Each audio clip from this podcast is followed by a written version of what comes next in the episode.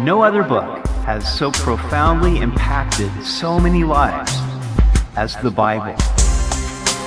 Welcome to Simply the Bible, the Through the Bible teaching program of Pastor Daryl Zachman of Calvary Chapel, Treasure Valley. Today we see where the Lord tests Gideon by telling him to tear down the altar of Baal. We also see where Gideon tests the Lord's will with a fleece. We hope you'll join us as Pastor Daryl continues in Judges chapter 6 on Simply the Bible. The angel of the Lord had appeared to Gideon, who was of the least clan of Manasseh and the least in his father's house.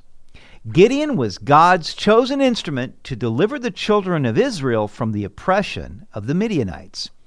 We continue in Judges 6:25.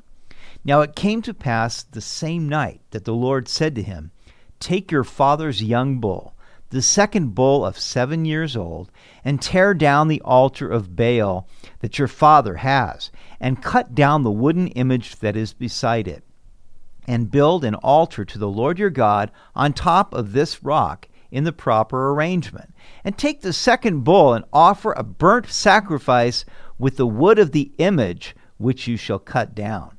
So Gideon took ten men from among his servants and did as the Lord had said to him.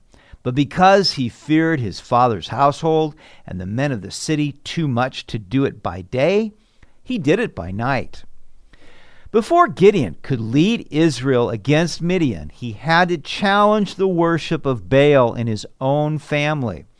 Before we can minister to others, we must first minister to our own family after God called Moses, he almost killed him because Moses had not circumcised his son. Moses had to take care of matters at home before he could lead the family of Israel. What God told Gideon to do was frightening. What would his father think when his bull was sacrificed? What would he say when Gideon tore down his altar to Baal? God cannot be worshiped in spirit and in truth, nor can he use us to do his will, so long as the altar to Baal remains. God gives us power for pulling down strongholds, and the first thing to be removed must be any shrine we have set up. Is there some secret idol in your heart? The psalmist said in Psalm 66:18, "If I regard iniquity in my heart, the Lord will not hear. Tearing down Baal's altar would be a statement not only to Gideon's family, but also to all Israel that if they wanted Yahweh to deliver them from the terrible plight of the Midianites, then they needed to get rid of their false gods. The Lord won't share the altar of our hearts with any other God. He alone must be worshiped. Gideon obeyed the Lord, employing ten servants to help him do the job. But this he did at night, hoping that he wouldn't be seen for fear of his father's household and the men of his city. And when the men of the city arose early in the morning, there was the altar of Baal torn down, and the wooden image that was beside it was cut down, and the second bull was being offered on the altar which had been built. So they said to one another, Who has done this thing? And when they had inquired and asked, they said, Gideon, the son of Joash, has done this thing. Then the men of the city said to Joash, Bring out your son that he may die, because he has torn down the altar of Baal, and because he has cut down the wooden image that was beside it. The wooden image beside the altar was an Asherah pole which was a multi breasted, even pornographic figure.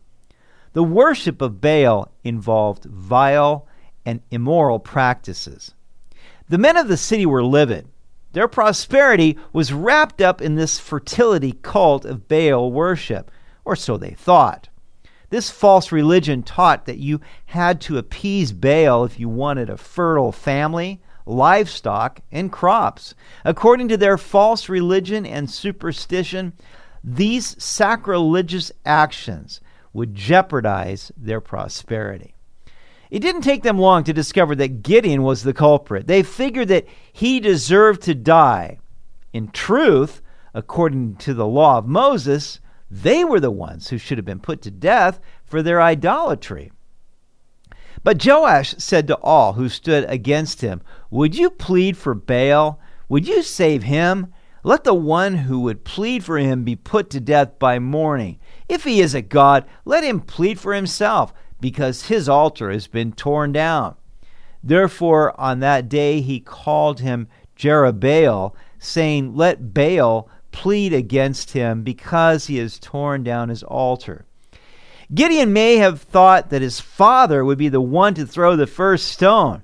Instead, Gideon's father came to his defense. Was this from a motivation of love for his son, or did Gideon's courageous action convict Joash into realizing that he was guilty of breaking the covenant with the Lord? We don't know. Either way, Gideon must have been surprised and relieved to see his father defend him against the murderous threats of the men of the city.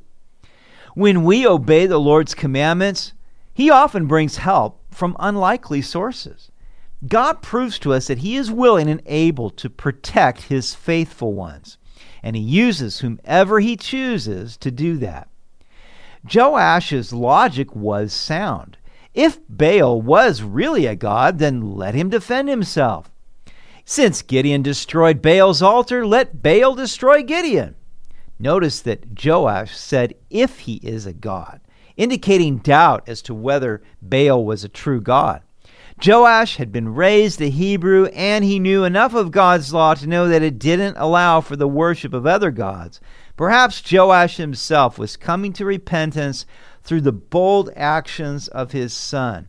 How often it is that a born again son or daughter has brought their parent to Christ. That day, Joash named his boy Jerubbaal, meaning let Baal contend, since Gideon had torn down Baal's altar. Joash succeeded in turning away the wrath of the men of the city. And Gideon learned a valuable lesson God takes care of those who fearlessly do his will. Verse 33. Then all the Midianites and the Amalekites, the people of the east, gathered together, and they crossed over and camped in the valley of Jezreel. But the Spirit of the Lord came upon Gideon. Then he blew the trumpet, and the Abiezrites gathered behind him. And he sent messengers throughout all Manasseh, who also gathered behind him. He also sent messengers to Asher, Zebulun, and Naphtali, and they came up to meet them. The Midianites were joined by the Amalekites, who were descendants of Esau. They camped in the valley of Jezreel, where many battles were fought. It will also be the scene of the last great battle of Armageddon. Now, Gideon had been called by God. He had obeyed the Lord and consecrated himself and his family by tearing down the altar of Baal, but he still needed to be clothed with power from on high before he was ready to lead the children of Israel into battle. Before Jesus ascended into heaven, he told his disciples in Luke 24 49, Behold, I send the promise of my Father upon you, but tarry in the city of Jerusalem until you are endued with power from on high. We must have the power of the Holy Spirit to ready us for our duty. The Spirit of the Lord came upon Gideon the verse literally reads, The Spirit of the Lord clothed himself with Gideon. That phrase is both arresting and inspiring. The great thought is that the Holy Spirit of God would stoop down to clothe himself with a man and then to use that man as an instrument to do his will. How could Gideon fail when he was merely the flesh and blood clothing of the Holy Spirit who was using him to accomplish God's will in delivering Israel. If only we would see ourselves in this same light. Jesus is the one who baptizes with the Holy Spirit and with fire. The Holy Spirit is willing to clothe himself with you if you are willing to receive him and be fully possessed and controlled by him. You need not fear, For this is the gift of the Father, and He only gives good and perfect gifts. When the Spirit of the Lord came upon him, Gideon blew his trumpet, and the people rallied behind him. The first responders were those from his own family clan. Evidently, his boldness in pulling down the altar of Baal had impressed them. Although Gideon had no battle experience, like Caleb before him, he was a man who was wholly following the Lord. In addition, many others from Manasseh, Asher, Zebulun, and Naphtali gathered behind him. This could only happen because God was behind it. What a difference it makes when we are totally devoted to God's program rather than trying to get Him on board with our program.